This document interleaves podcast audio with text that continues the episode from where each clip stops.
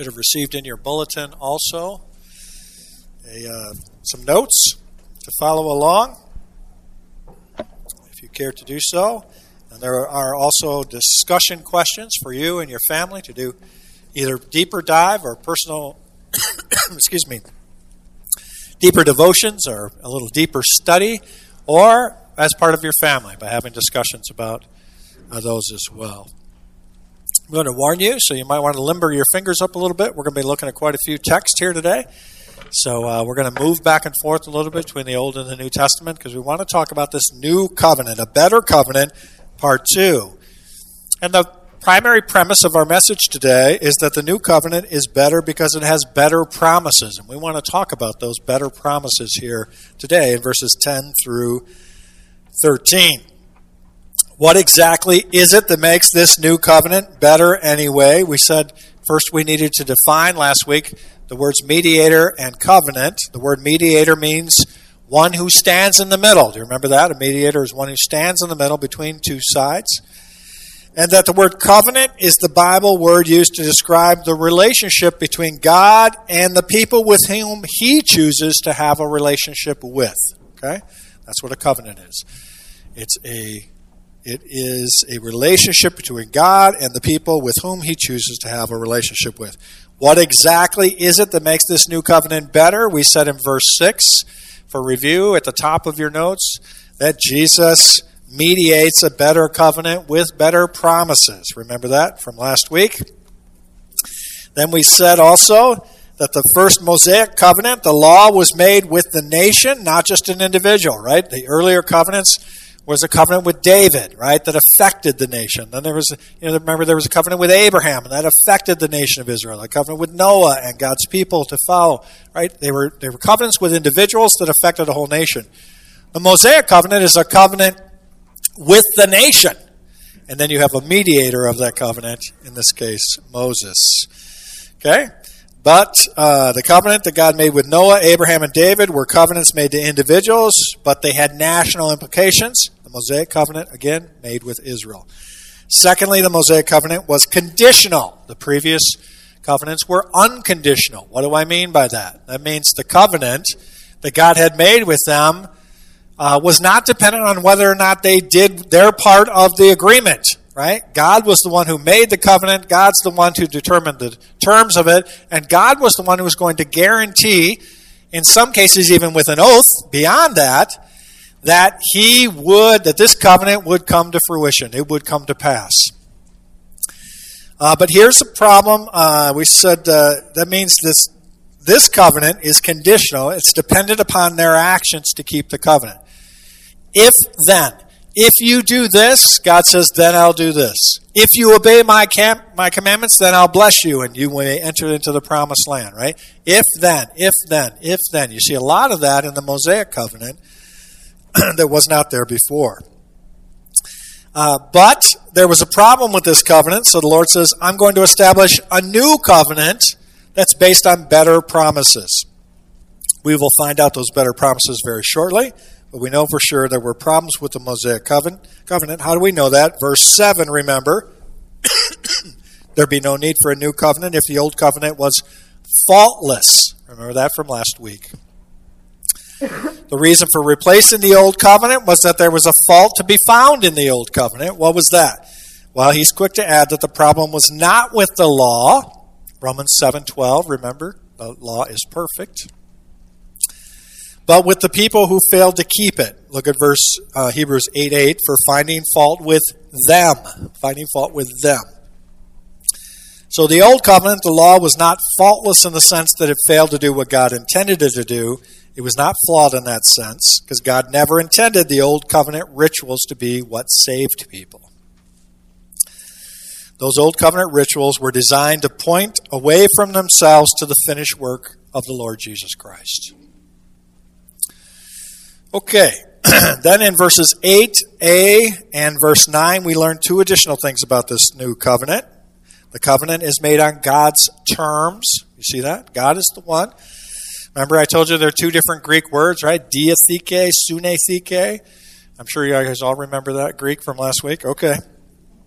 Diatheke is the covenant or like a living will, right? Like a will. You determine the terms, you say who's going to get what. You're the one in charge of that covenant. That's the kind of covenant we have here. Sunethike would be uh, like a marriage covenant. You're doing your part, you have your responsibilities, I have mine. We come in as equal parties into this relationship, both image bearers of God, and we build we have distinct responsibilities, but we're equal in the eyes of God. This kind of covenant is one in which God is the one who defines the terms. Okay? This is a diatheke. And not only that, another uh, new Greek word we said is that it's not just a variation of the old covenant, it's a new covenant, a different kind. The word is kainos. There's two Greek words for new. Neos, which means new of the same type. So uh, I know for a while Ruby had the, what was that, that red Pontiac, right? You had a red Pontiac. And then when that one wore out, she bought another red Pontiac, right? It was like a red Pontiac, right? It was new in the sense that it was a newer version of the same thing. That's neos, okay, new. But the word here is kainos, which means new of a completely different kind. So here's where the original languages help us because they really define what's different about this covenant. Not only is it one where God has defined the terms, God's the one who laid out, if you do this, then I'll do that. If you do this, then I'll do that. God is the one who determines all of that. But it's different from the Mosaic covenant. In other words, we're not just rehashing the old covenant. We're not just taking the Mosaic law and putting a new coat of paint on it. This is a completely different kind of covenant. That's very important as we get into chapters 9 and 10 because we're going to look at the difference in the temples, the earthly temple and the heavenly temple, and the sacrifices are different as well, remember? So as we get into those, he's making his point here now. And then finally in verse 8b, the second part of verse 8, we learn that the new covenant that God made was with Israel. Okay, so those are already filled in for you. Just like every other covenant God made, does that mean the Gentiles are not partakers of any of the blessings from these covenants? No. When you believe in Jesus and all that Jesus Christ has done, you become a spiritual son of Abraham. You receive the spiritual blessings of that covenant. We are grafted in, right? We are grafted into that. We are adopted children. Does that mean that Israel loses its blessings then? Absolutely not. Romans 11, verses 26 and 27 tells us that all Israel will be saved. When will that happen? In the tribulation. So the writer says, Jesus is the better mediator of a better covenant. All that Moses could not do because of human weaknesses, Jesus does. He brings God and men together perfectly, providing access where the old covenant could not. Remember, you only had access to God when? once a year, one person, the great high priest, only on the Day of Atonement, right? But now we have access at any time through Christ. so we'll see that. The new covenant is better simply because Jesus is better. Jesus is better. He brings, he's a better high priest. He, he mediates a better covenant with better promises. You notice the theme here better, better, better. So, with that as our background and context for our passage, let's new, now move from the first question of what exactly makes this new covenant better to the next question, which is what are these better promises? What are these better promises that make this covenant so much better? But before we get to that, let's go to the Lord in prayer, asking to bless our time together in His Word. Heavenly Father, thank you, dear Lord, again for just the richness the deep theological truths in this book, Lord. I thank you for the way that it challenges us to not just show up, Lord, but to actively participate in your word. Causes us to dig a little deeper, to think a little more thoroughly, to think theologically, and then, Lord, apply that to our lives in a way that brings you honor and glory. Father, give us open hearts and minds to your wonderful truth, Lord. Illuminate the text for us. Help us, Lord, to understand it, absorb it, meditate on it, apply it again so that you receive the glory. We ask this in Christ's name. Amen. Let's look at uh, chapter 8. Verse 10 is where we're picking up now this morning. Verse 10. uh, he says, I'll be able to find verse 10 because I've got writing all through my Bible. Okay, there we go. For this is the covenant that I will make with the house of Israel after those days, says the Lord. I will put my laws into their minds, and I will write them on their hearts. And I will be their God, and they shall be my people. So, point number one in the first part of verse 10, 10a, the new covenant is written on believers' minds and hearts. Minds and hearts, for you filling in your notes here this morning. Now, we're going to turn now, keep your, you might want to fold over the pages of Hebrews and go all the way back to the book of Deuteronomy. Deuteronomy chapter 29.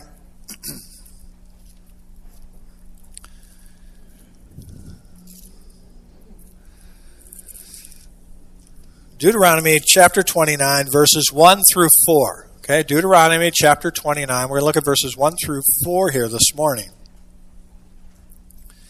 Now, this is what God had told Israel through Moses about the old covenant just prior to his death. He says this These are the words of the covenant which the Lord commanded Moses to make with the sons of Israel in the land of Moab, besides the covenant which he had made with them at Horeb. And Moses summoned all Israel and said to them, You have seen all that the Lord did before your eyes in the land of Egypt to Pharaoh and all his servants and all his land. Verse 3 The great trials which your eyes have seen, those great signs and wonders. Verse 4 Yet to this day, the Lord has not given you what? A heart to know, nor eyes to see nor ears to hear. We often wonder, how is it that they could see these manifestations of God? Right? This pillar of fire by night, this, this, this pillar of cloud, right, by day that's guiding them and directing them in. God is wiping out these entire armies. God's the one fighting for them. And yet, they keep rebelling. We're like, how can that be? Because, I mean, our battle cry is, I wish the Lord would just write it on that wall over here. And if He just wrote it on that wall, I know exactly what God wants me to do. Well, here's a people where He did. He wrote it in all of nature. Here's what I'm doing. I'm going to send these plagues. Here's the plagues. Matter of fact, I'm not just going to send them on everybody. I'm going to send them on you, but not you. Right? He just demonstrated again and again. They saw that with their own eyes, but look at here. Moses warns them. Yet to this day, the Lord has not given you a heart to know it or eyes to see it or ears to In other words, you're not really comprehending what all of this means. Why not? Because the Lord has not given you that understanding. Isn't that interesting? Now, flip over then. Uh, they had written the law where? Where was the law written in, in the Old Testament? On tablets of stone, right? That's where it was. But they lacked the heart to obey what was written on those stone tablets. Now, flip over to Deuteronomy 30, just one chapter to your right. And look at verse 1 there. so it shall be when all of these things have come upon you, the blessing and the curse which I have set before you, right? If then, blessing, curse, if then. Uh, and you call them to mind in all nations where the Lord your God has banished you. And you return to the Lord your God and obey him with all your heart and soul, according to all that I commanded you today, you and your sons. Then the Lord God will restore you from captivity and have compassion on you and will gather you again from all the peoples where the Lord your God has scattered you. If you're outcast or at the ends of the earth, from the Lord your God will gather you from there, he will bring you back. The Lord your God will bring you into the land which your fathers possessed. You shall possess it, and he will prosper you and multiply you more than your fathers. Verse 6 Moreover, your Lord, the Lord, your God, will circumcise your heart. He will circumcise your heart and the heart of your descendants to love the Lord your God with all your heart and with all your soul, so that you may live. Now, isn't that interesting? Moses speaks about a future event, right? So, chapter 29, God has not given you the heart to be able to obey these things. But now in chapter 30, he speaks about a future event that will take place where God will do something extraordinary in their hearts. Notice that? He's going to circumcise their hearts. Now, that's something extraordinary we find in the book of Jeremiah. So keep moving to your right there, past the Psalms and Proverbs and Isaiah, and get to the book of Jeremiah, chapter 31.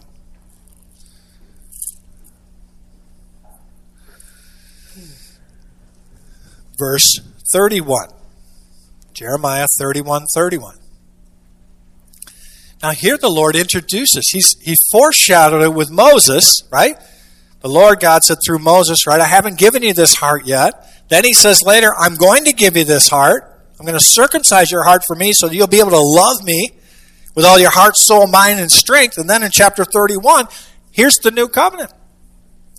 Behold, days are coming, declares the Lord, when I will make a new covenant a new covenant with the house of Israel and with the house of Judah. Uh, very important. You may have noticed in our reading today, it didn't say house of Israel and house of Judah. House of Israel and house of Judah is the correct translation. So I'm sorry I missed that on our screen earlier. But house of Israel and house of Judah means what? All. All. That's all Israel, right? Not just the northern part. Not, Judah was the southern part, Israel is the northern part. This covenant is with whom? All Israel. North and south. Okay, here we go. Uh, where did I leave off? Okay, verse uh, 32. Not like the covenant which I made with their fathers in the day I took them by the hand to bring them out of the land of Egypt. My covenant which they broke, although I was a husband to them, declares the Lord. Here he makes a reference to like marriage, right? You left this covenant that I made with you. Like, like very similar to a covenant of marriage. You left that covenant. Verse 33 But this is the covenant which I will make with the house of Israel after those days, declares the Lord. I will put my law where? Within them. Notice that? And where? On their heart, and I will write it. And I will be their God, and they shall be my people. That's our text that's quoted for us in Hebrews 10 through 13. He's right. He's quoting the new covenant.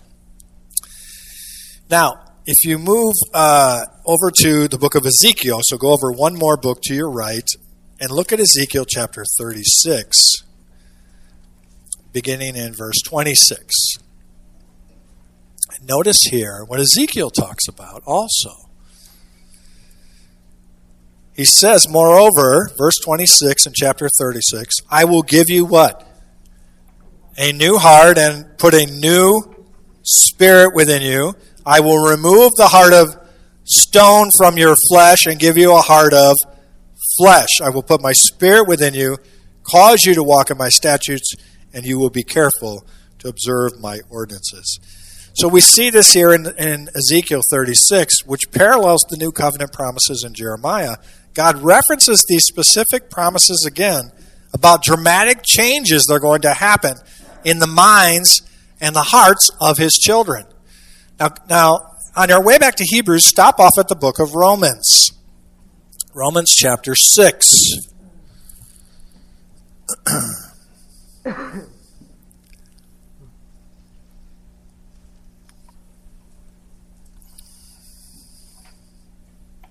Romans chapter 6, verse 17. Actually, we're going to pick it up in verse 15. Romans 6, 15. What then? Shall we sin because we are not under law but under grace? May it never be. In the Greek, that's emphatic. That's like a command. He's pounding his fist. Like, absolutely not. What are you thinking? Verse 16 Do you not know that when you present yourselves to someone as slaves for obedience, you are slaves of the one whom you obey? Either of sin resulting in death or of obedience resulting in righteousness. Verse 17 but thanks be to God that though you were, past tense, slaves of sin, you became obedient from the heart to the form of teaching to which you were committed. The new covenant promises to do something radical in our hearts, to change our hearts to make it possible for us to be obedient to Christ. That is a significant change from the Old Testament. In the Old Testament, all those Mosaic laws, all those Ten Commandments were God saying, This is my standard of holiness. If you're going to come into my presence, this is what you need to be like. Could anybody do that? No. So, in a sense, then the law became like a schoolmaster saying, These are all the things you're supposed to do, even though I know you're not going to be able to do it. But because I know you're not going to be able to do it, I've already prophesied there's going to be a new covenant with better promises that will enable you to do this. Which covenant is that? That's the new covenant. The new covenant.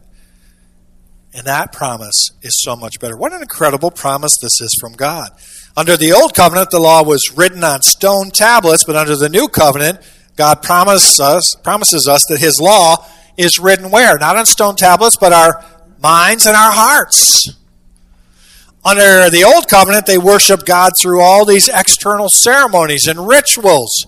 But under the new covenant, God promises us that our worship is internal. We worship now in spirit and truth. Spirit and truth.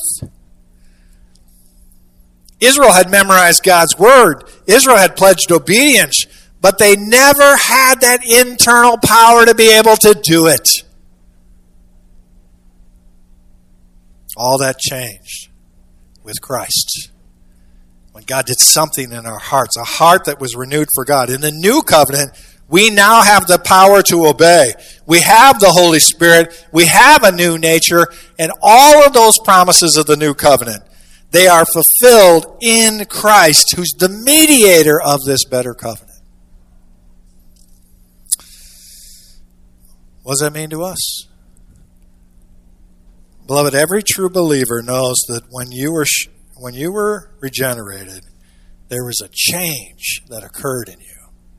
So you had a new motivation, if you will.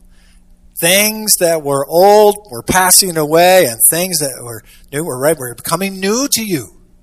So, for example, you found that you wanted to do things that you formerly had no desire to do before.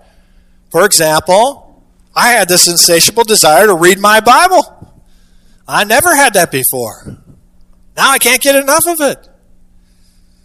And I know many of you agree. I had this insatiable desire to be around fellow believers. We weren't saved very long before we went to an IFCA conference over here in Maryville. There were 600 people all singing, How Great Thou Art. The walls were shaking. And Cindy and I looked at each other and said, Why doesn't everybody want to be here? How great is this? How great is our God? We're surrounded by people who love the Lord, singing their hearts out. We never wanted to leave. I think we stayed till like 11 o'clock at night. We're just, oh, this is great. So keep singing praises. Keep, keep teaching us. That I never had that desire before I was saved, ever.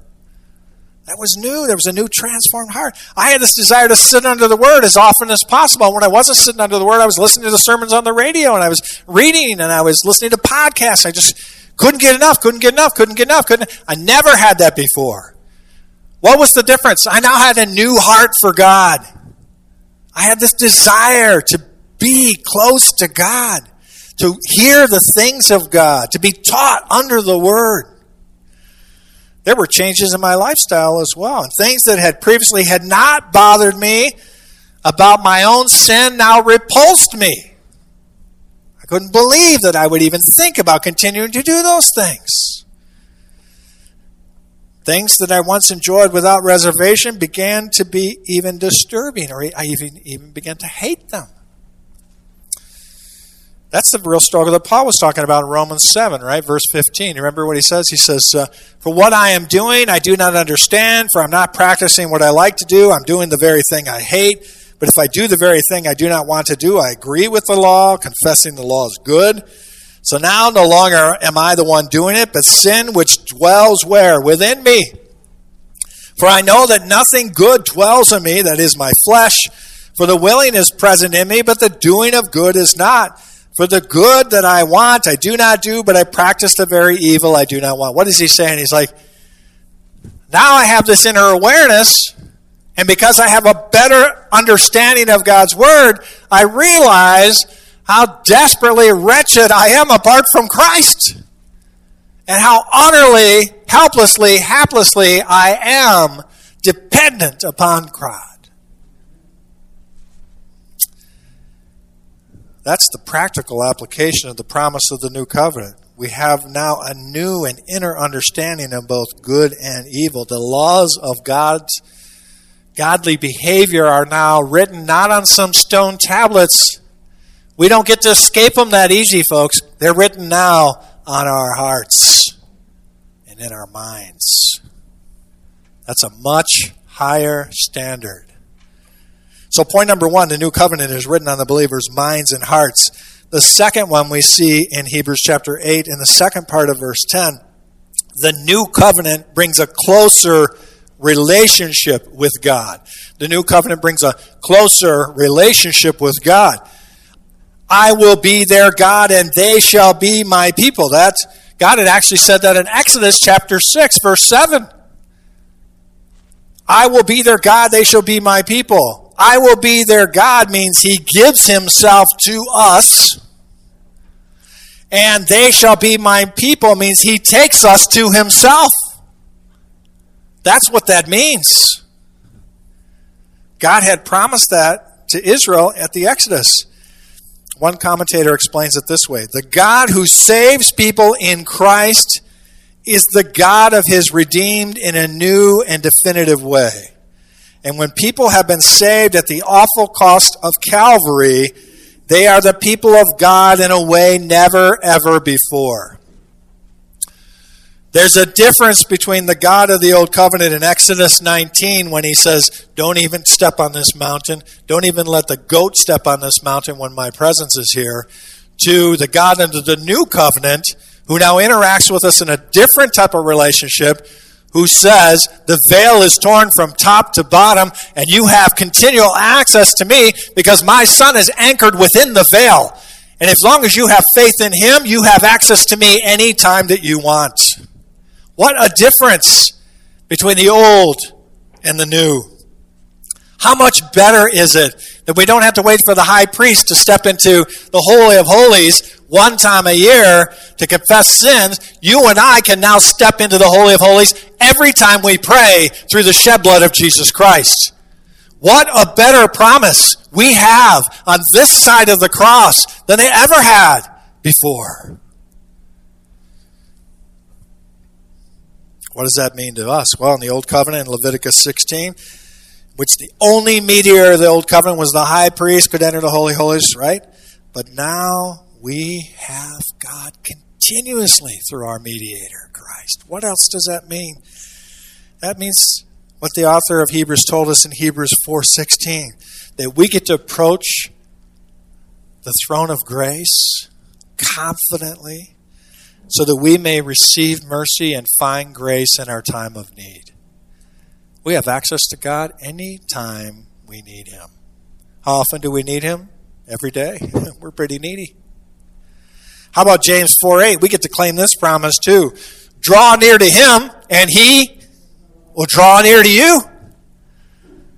That wasn't available under the old covenant, but now we have this promise from God that as we seek to draw closer and closer to him, he draws closer and closer to us. Oh, that's so, what a wonderful promise that is.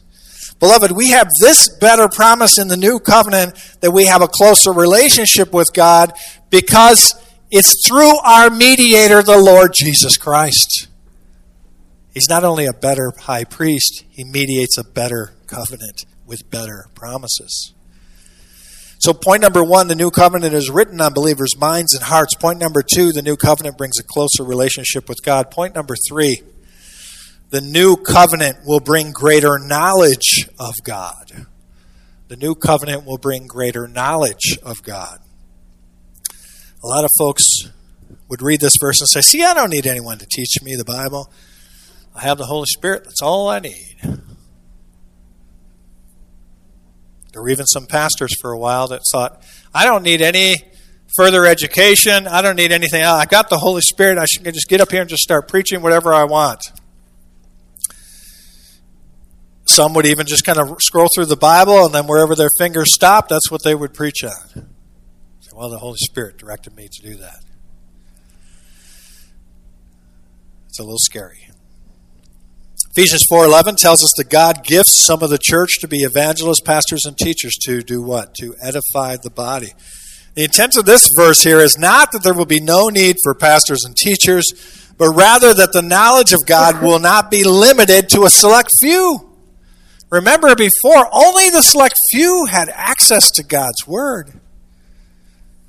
All those in the new covenant will have their own intimate personal knowledge of God. Isn't that amazing? You have your own personal relationship with God. In the Old Covenant, only the priests and the scribes and the rabbis had the deeper knowledge of God. All they were the only ones that had the continual access and the deep resources available to them, as well as the teachers and the time to devote to that kind of deeper study, study that would lead to the knowledge of God. Everybody else was tending their farms and working the land. I mean, they didn't have time to do all that. Only the priests and the scribes and the rabbis and the Sanhedrin, they were the ones devoted to that. That's why they held them in such high esteem. They could spend every day, hour after hour, just digging into God's Word. In the Old Covenant, that was for a select few, that wasn't for everybody. But now, under the New Covenant, you also have a deeper knowledge of God. You can cultivate that relationship with God through the study of His Word, through prayer, through meditation of Scripture. Through the new covenant, the deeper truths of God are available to all through the mediator of this new covenant, Christ. Not only that, God would ensure this by providing every believer with their own teacher who would illuminate the text, who would enlighten your hearts, who would open your eyes, who would convict and direct and lead and guide and encourage you as you read God's Word. And this teacher would never be far from you. As a matter of fact, he will be indwelling you. He will be called the Parakletos, the one who comes alongside the Holy Spirit. So not only did God provide the access to this continual access to Him, and the availability to have a personal relationship with God yourself, He also gave you the Holy Spirit so that as you read God's Word, you can grow in greater knowledge of God yourself. It's amazing. Remember, the Old Covenant of Sinai was a covenant that was with the nation of Israel. The nation of Israel included many people who did not know God personally. They were just claiming their nationality and saying, "Well, I, you know, I'm Jewish, so I, you know, God has saved me. I'm one of God's chosen people." But keep your place in uh, Hebrews 8, but flip back to Romans once more time, one more time to Romans chapter 2. Because this is the point that Paul's point here in Romans chapter 2, beginning in verse 17.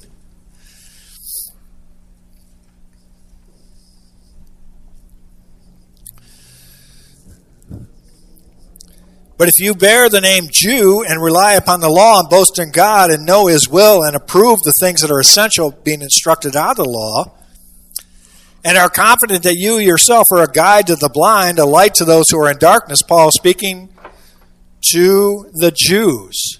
Remember in Romans chapter 1, he blasts the Gentiles for not having any excuse for knowing about God, right? It's written on their hearts, right?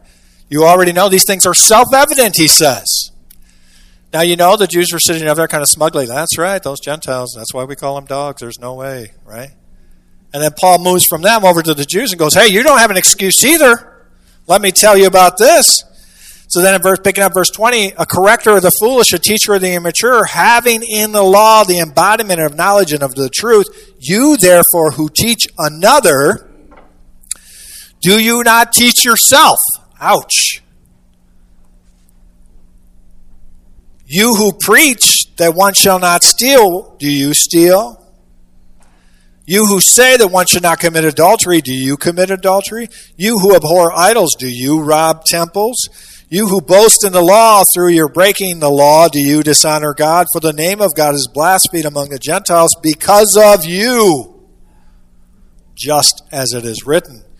For indeed, circumcision is of value if you practice the law, but if you are a transgressor of the law, your, your circumcision has become an uncircumcision. In other words, if you think because of this external ritual that you are in with God no matter what, all you have is an external scarring on your body. It means absolutely nothing because you haven't circumcised your heart to God.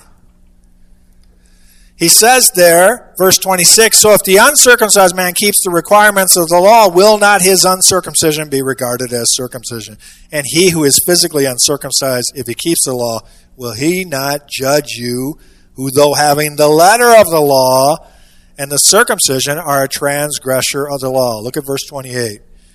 For he is not a Jew who is one outwardly nor is circumcision that which is outward of the flesh, but he is a Jew who is one inwardly, and circumcision is that of the heart, by the Spirit, big capital S there, not the letter.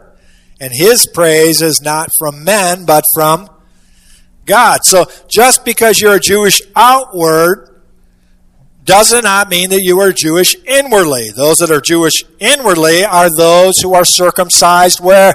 Of the heart. Isn't that what God said through Moses in Deuteronomy 30, verse 6, that we looked at earlier? That there would come a day when it wouldn't be external but internal, and he would circumcise their heart. Isn't that what Ezekiel said in Ezekiel 36 about removing a heart of stone and giving them a heart of flesh. You see, all these under the new covenant are brought into the new covenant through your faith in Jesus Christ. Everyone that's saved under the new covenant are those who are individually born into this family through faith or adopted in through faith. So everyone who is in the new covenant all have a heart of flesh all have the Holy Spirit, and all of you know God.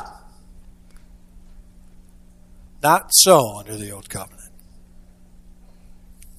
Isn't that what Jesus said in John 17? And this is eternal life, that they may know you, the only true God, and Jesus Christ, whom you have sent. That you may know God. See, we, God's people, all know God personally, and we live in the very presence of heaven through the one who's anchored within the veil, seated in the true Holy of Holies. Yes, beloved, we have this better promise in the new covenant that we have this deeper, personal, greater knowledge of God through our mediator, the Lord Jesus Christ. You know, every true Christian also knows they have this inner sense of belonging to God in a new way, don't we? God is no longer this stern judge, but now a loving Father. And believers are no longer outside the community of faith like aliens or exiles. We are now members of the family of God. And so we discover that whenever we meet other members of the family, that they too know the Father just as you know Him. It's wonderful. You know God in a way they could never dream of under the Old Covenant. This new intimacy with God and His children becomes the bedrock of emotional stability in our Christian experience, isn't it? So when I'm going through a trial, when I'm going through uh, angst, when I'm in worry, I know that my Heavenly Father hears me and I look back at all the times that God has been there for me and carried me through every one of those trials and experiences, and I know that in my heart to be true, without a doubt. I have this greater knowledge of God and I have this closeness with God. I don't have to rely on the priest to go in once a year. I know that because I can go to my Father, my Heavenly Father, at any time. Turn to 1 John chapter 2.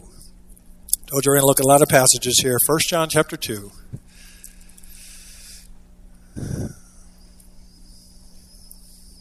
Look at 1 John chapter 2, verse 12.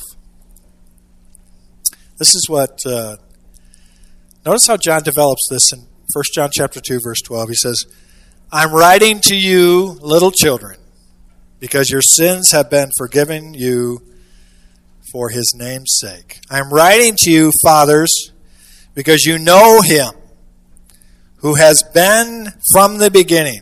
I am writing to you, young men, because you have overcome the evil one. I have written to you, children, because you know the Father.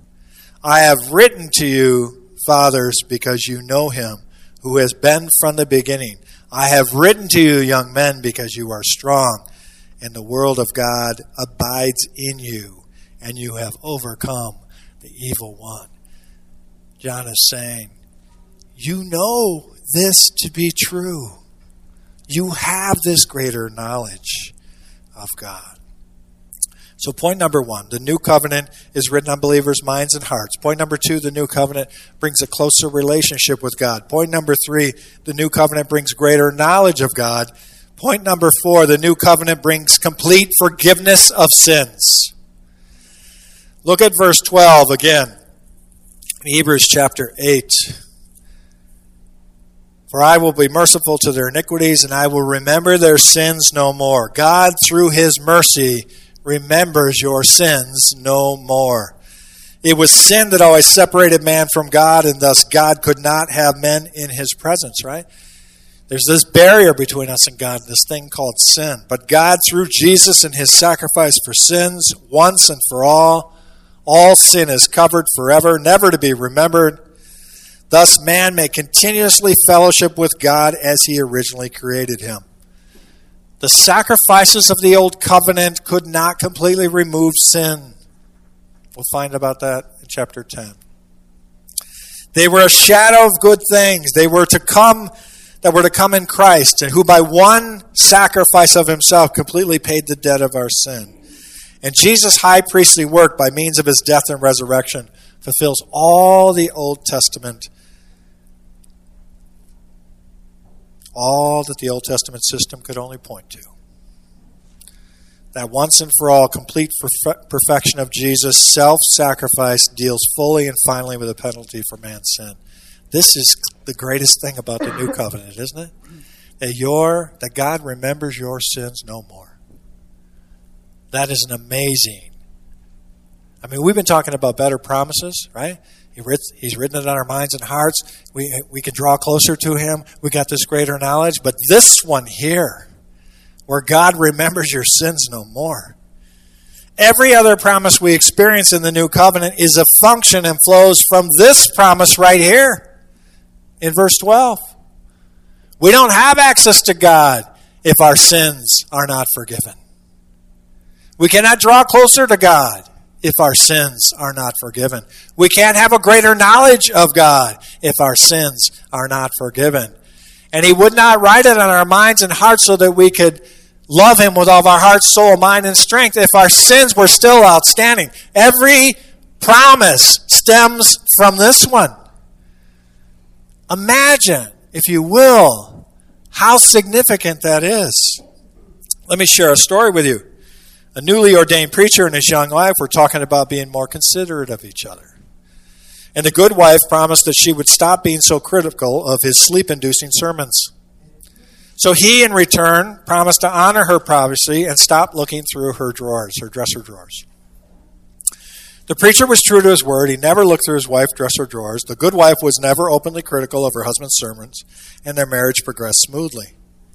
After 50 years, the children gave a great party to celebrate the golden anniversary of the preacher and his wife. And many people came to congratulate his, this happy couple and brought lovely gifts. And that evening, as they're putting away their gifts, the preacher saw that his wife had left one dresser drawer open just slightly. He tried as hard as he could to withstand the temptation, but he finally opened the drawer and he looked inside, and there were three eggs and $10,000 in cash. Wow. He was greatly puzzled by this, and he went to question his wife. Oh, she said, Well, you remember when we spoke about being more considerate with each other all those years ago? The preacher, feeling profoundly guilty, said, Yes. She said, Well, I promised to stop criticizing your boring sermons, but every time you gave a sermon that was a real snoozer, I put an egg into that drawer.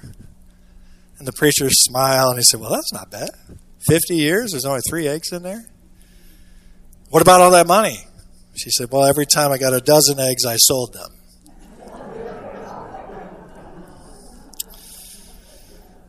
See, the good news is God doesn't keep any marks on how many times you've sinned.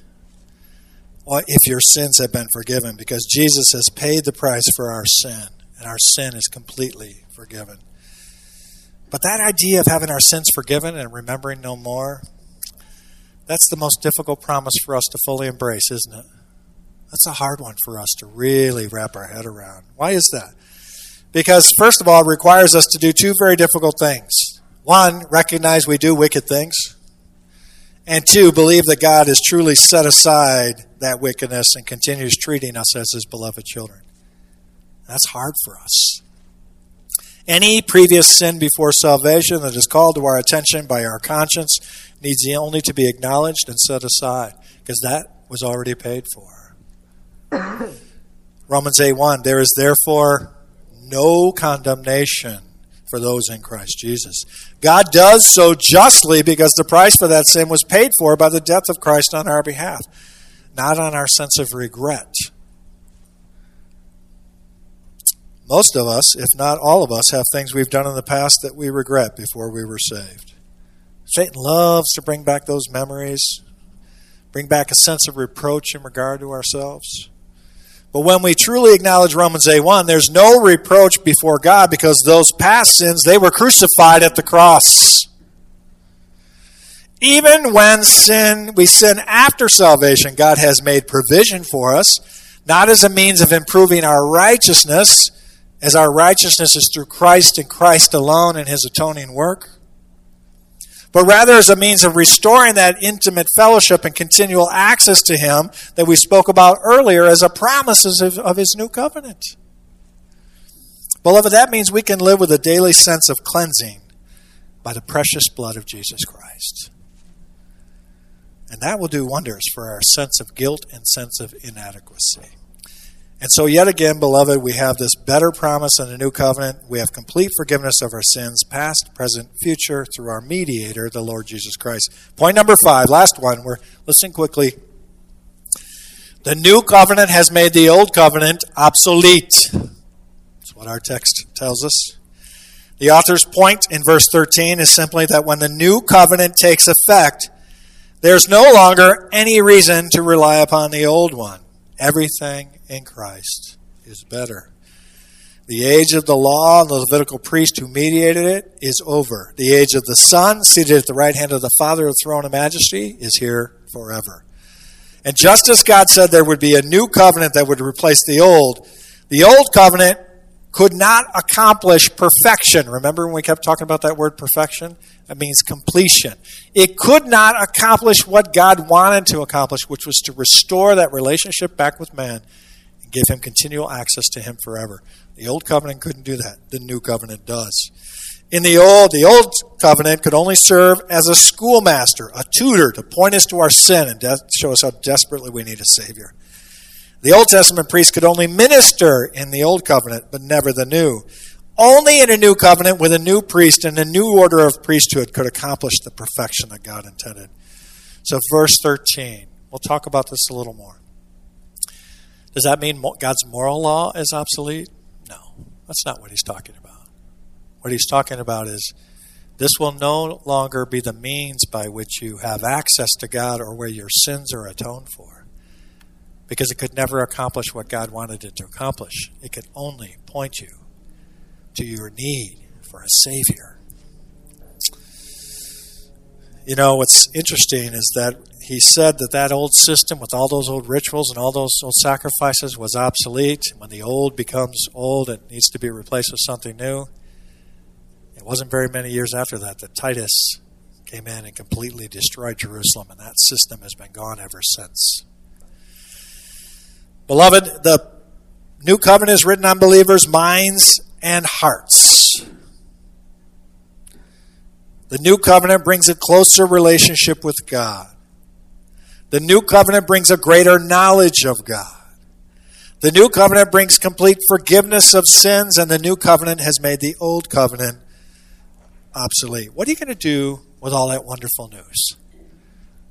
Well, how should that affect your life? Let me tell you this. Ask yourself this. Since Jesus Christ is seated at the right hand of majesty on high and the mediator of a new covenant, Is He the consuming focus of my Christian life?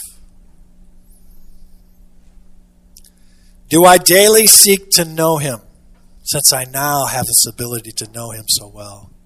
Do I daily seek to love Him, since I have a heart that can do that? Do I daily seek to obey Him, since I have a heart and a spirit within me to help me to do that now?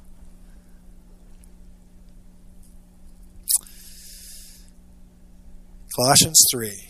Therefore, if you have been raised up with Christ, keep seeking the things above, where Christ is seated at the right hand of God. Set your mind on the things above, not on the things that are on the earth. For you have died, and your life is hidden with Christ in God. When Christ, who is our life, is revealed, then you also will be revealed with him in glory. Beloved, we are called to live through the truth of these better promises. We are called to have a greater knowledge. We are called to have a closer relationship. We are called to live our lives in a way that others will stop and look and say, why do they live the way that they live? Why do they make the decisions they make? All of that became possible because we have a better high priest who mediates a better covenant with better promises. Let's pray. Heavenly Father, thank you, dear Lord, for the truth of your word. Lord, it is just so amazing as we unpack these better promises. What a difference it is from the old covenant to the new. And all of that was accomplished not by us, Lord, but by you. You're the one who defined the terms of this new covenant, Lord. You were the one who made this new covenant where your law and your word is written on our hearts and minds, where we can have a closer relationship with you, where we can have greater knowledge of you, where our sins are completely forgiven. Lord, what an incredible promises those are. Lord, the challenge now is understanding that and then living in a way that reflects that. Because the purpose of the new covenant was so that we could love you with our heart, soul, mind, and strength, all of it. I pray we do that. As a body at PBC, I pray every day would be a life that honors and glorifies you. In Christ's name we pray. Amen.